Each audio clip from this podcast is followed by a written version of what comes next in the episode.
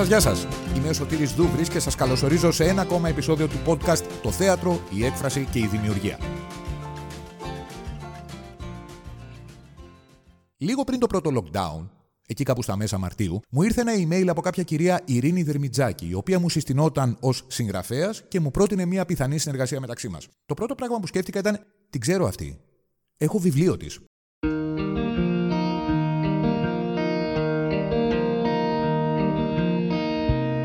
Πήγα λοιπόν στη βιβλιοθήκη μου και όντως βρήκα το αυτό που δεν γνωρίζω ακόμα, το πρώτο της βιβλίο. Το τελευταίο της, το γεννημένος loser, είχα στο μυαλό μου μέρες να το αγοράσω. Σκέφτηκα, για να ζητάει συνεργασία μαζί μου, σίγουρα κάτι θα έχω κάνει καλά. Δεν σας κρύβω ότι χάρηκα πολύ. Μου άρεσε που βρήκε το θάρρος να με ψάξει και να μου προτείνει μόνη της συνεργασία. Ακριβώς το ίδιο έκανα κι εγώ όταν ξεκίνησα τα μαθήματα υποκριτικής.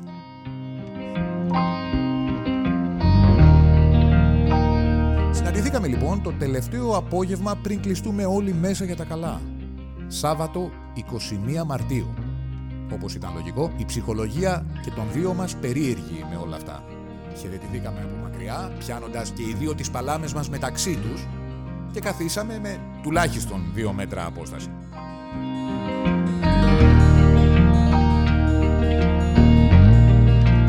Βρήκε πολύ εύκολα και πολύ γρήγορα τις λέξεις για να μου περιγράψει αυτό ακριβώς που είχε στο μυαλό της. Μια σειρά μαθημάτων που θα προετοίμαζε συγγραφείς.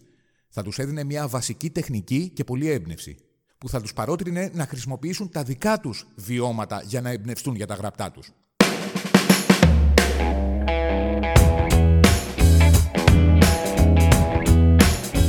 Η πρώτη μας συνεργασία τότε λοιπόν ήταν ένα δίμηνο σεμινάριο με τίτλο «Από το θέατρο στη λογοτεχνία». Το μέχρι τώρα αποτέλεσμα της δουλειάς των μαθητών με την καθοδήγησή της εξαιρετικό. Τα μικρά διηγήματα που γράφτηκαν από τους μαθητές του πρώτου μας σεμιναρίου με τίτλο «Από το θέατρο στη λογοτεχνία» μπορείτε να τα διαβάσετε πατώντας το link που υπάρχει από κάτω στην περιγραφή του βίντεο. Για τα διηγήματα των μαθητών του φετινού ετήσιου εργαστηρίου που ξεκίνησε το Σεπτέμβρη, αλλά και του νέου μας τμήματος που κάνει αυτές τις μέρες εγγραφές, θα πρέπει να κάνετε λίγη υπομονή ακόμα να τα διαβάσετε, μιας και περιμένουμε να γίνουν ένα πολύ όμορφο βιβλίο από τις εκδόσεις Εύμαρο. Και για όσους διάβασαν την περιγραφή του εργαστηρίου, ενδιαφέρονται για αυτό αλλά έχουν ακόμα κάποιες απορίες, η Ειρήνη Δερμιντζάκη απαντά στη συνέχεια σε οκτώ διευκρινιστικές ερωτήσεις που της έγιναν από την Κάρμεν Ζωγράφου.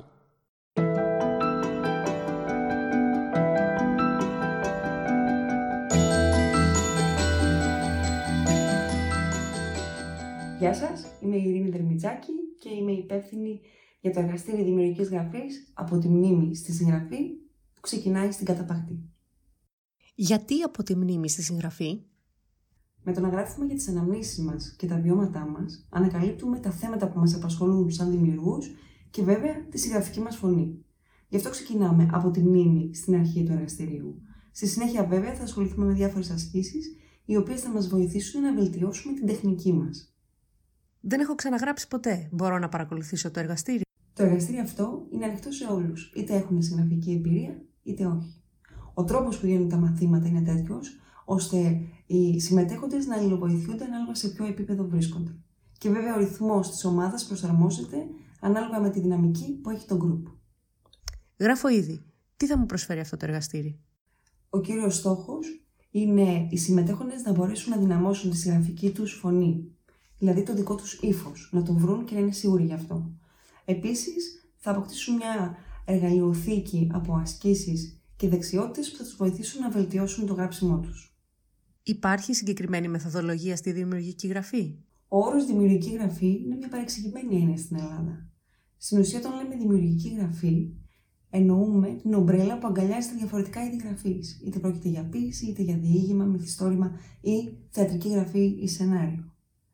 Στην ουσία, λοιπόν, δεν υπάρχει συγκεκριμένη μεθοδολογία δημιουργικής γραφής. Αυτό που υπάρχει είναι μια συλλογή από ασκήσεις και τεχνικές που θα βοηθήσουν τους μαθητές να βελτιώσουν το γράψιμό τους. Θα υπάρχουν και ασκήσεις για το σπίτι; Συνήθως οι ασκήσεις γίνονται κατά τη διάρκεια του μαθήματος ή από το σπίτι. Το μόνο σίγουρο είναι ότι τις περισσότερες φορές, αν όχι πάντα, διαβάζονται όλες οι εργασίες κατά τη διάρκεια του μαθήματος, έτσι ώστε οι συμμετέχοντες να έχουν την ευκαιρία να ακούσουν τα σχόλια και τις σκέψεις και τις ιδέες των συμμαθητών τους, αλλά και τις δικές μου. Τα θέματα που θα γράψουμε θα είναι αυτοβιογραφικά ή μυθοπλασία; Στο πρώτο στάδιο του μαθήματος, δηλαδή τις πρώτες εβδομάδες του εργαστηρίου, θα ασχοληθούμε με αυτοβιογραφικές ασκήσεις. Το μεγαλύτερο βάρος όμως θα δοθεί στη μυθοπλασία, που είναι και το μεγαλύτερο μέρος του εργαστηρίου. Θα υπάρχει συγκεκριμένη θεματολογία στα γραπτά που θα συμπεριληφθούν στην έκδοση; Το θέμα της συλλογής των διηγημάτων θα είναι συγκεκριμένο και θα προκύψει μέσα από τη δουλειά που θα κάνουμε με την ομάδα στο εργαστήριο. Θα γίνει ανοιχτή παρουσίαση του βιβλίου που θα εκδοθεί; Ο στόχος μας είναι να παρουσιάσετε το βιβλίο σε κάποιο κατάλληλο χώρο ή σε κάποιο βιβλιοπωλείο. Αυτό θέλουμε να γίνει για δύο λόγους. Ο πρώτος λόγος είναι για να συναντηθούμε όλοι μαζί, από κοντά, μιας και το εργαστήριο γίνεται διαδικτυακά. Και ο δεύτερος λόγος είναι γιατί πιστεύω ότι μια παρουσίαση βιβλίου είναι μια καλή ευκαιρία για τους συμμετέχοντες να εκτεθούν αλλά και να παρουσιάσουν τη δουλειά τους στον κόσμο. Το βιβλίο θα διατίθεται και στα βιβλιοπολία και online.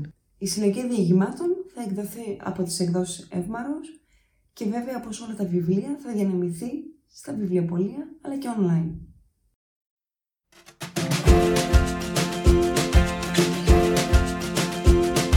Ήταν ένα ακόμα επεισόδιο του podcast «Το θέατρο, η έκφραση και η δημιουργία». Μέχρι το επόμενο, να είστε καλά.